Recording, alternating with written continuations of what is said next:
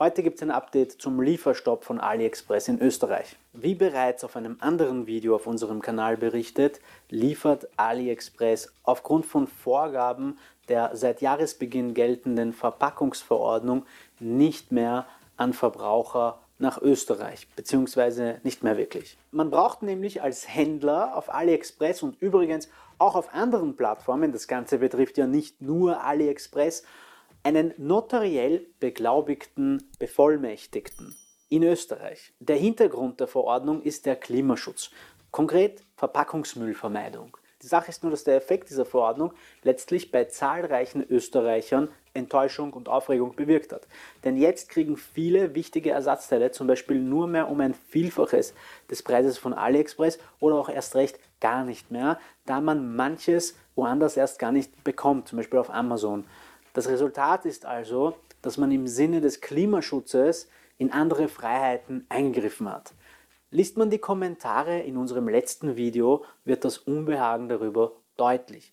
Uns interessiert aber nun, wie es rechtlich weitergeht und ob diese Verordnung fallen könnte. Und so der Weg für Online-Händler auf AliExpress für den österreichischen Markt wieder eröffnet wird. Denn seien wir uns mal ehrlich, auch wenn die Befürworter dieser Verordnung damit argumentieren, dass es ganz einfach sei, die gesetzlichen Anforderungen zu erfüllen, ist es faktisch aber nicht so. Auch wenn man auf AliExpress zwar nach wie vor Dinge bestellen kann und diese dann auch an Verbraucher nach Österreich geliefert werden, ist es trotzdem nicht mehr dasselbe. Da das Angebot massiv eingeschränkt ist und oft die für viele relevanten Produkte nicht mehr angezeigt werden. Was man, was man übrigens damit testen kann, dass man eine Adresse in einem anderen Land nimmt, das nicht Österreich ist und man dann sieht, dass dort das Angebot viel größer ist. Die chinesischen Händler jedenfalls scheinen nicht besonders erpicht darauf zu sein, alles dafür zu tun, um wieder den österreichischen Markt zu beliefern, der für diese Händler anscheinend zu wenig lukrativ aussieht, als dass sie die einfachen Vorgaben der österreichischen Verpackungsverordnung erfüllen würden. Einen Hoffnungsschimmer bildet nun eine Petition an das Bundesministerium für Klimaschutz. Diese kann man auf der Seite auch ansehen und auch unterstützen, wenn man will. Den Link gibt es in den Shownotes. Die inhaltliche Argumentation ist, dass die Regelung eine Diskriminierung von kleinen Händlern aus anderen EU-Mitgliedstaaten sei und somit EU-rechtswidrig sei. Es steht dort weiter, ich zitiere den Text, den man dort findet, infolge dieser Verordnung haben Marketplaces wie AliExpress, ihre Lieferungen nach Österreich gänzlich eingestellt. Auch andere Versandhändler aus EU- und Nicht-EU-Ländern werden diesem Beispiel folgen, womit die Preise für österreichische Konsumenten noch einmal deutlich steigen werden.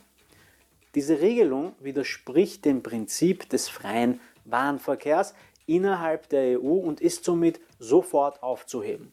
Diese Petition hat mittlerweile weit über 5600 Unterstützungserklärungen erhalten. Und apropos Unterstützung, unseren Kanal unterstützt ihr, indem ihr abonniert und liked. Also seid bitte so lieb und hinterlasst ein Abo und einen Daumen nach oben. Danke. Und tatsächlich gab es bereits erste signifikante Erfolge in dieser Angelegenheit. Denn nun wird die Verordnung auf die Vereinbarkeit mit EU-Recht geprüft. Den Link zum Dokument der Europäischen Kommission stelle ich euch ebenfalls in die Show Notes. Dort heißt es unter anderem, bei der Europäischen Kommission sind zahlreiche Beschwerden zum Erfordernis gemäß 16b der österreichischen Verpackungsverordnung eingegangen, einen Bevollmächtigten zur Erfüllung der Verpflichtungen von Versandhändlern aus anderen Mitgliedstaaten im Hinblick auf 13g des österreichischen Abfallwirtschaftsgesetzes zu bestellen. Die Kommission hat diese Beschwerden im zentralen Beschwerderegister erfasst. Meiner Meinung nach ist das auch ein gutes Beispiel dafür, wie man die Instrumente der EU nutzen kann, auch ohne Politiker oder Lobbyist oder sonst etwas zu sein. Denn, und das ist ganz wichtig für jeden Einzelnen von uns zu wissen, es gibt diverse rechtsstaatliche Instrumente, auch auf EU-Ebene, die jeder von uns nutzen kann. So etwa das, was wir hier haben nämlich die Beschwerdemöglichkeit bei der Europäischen Union.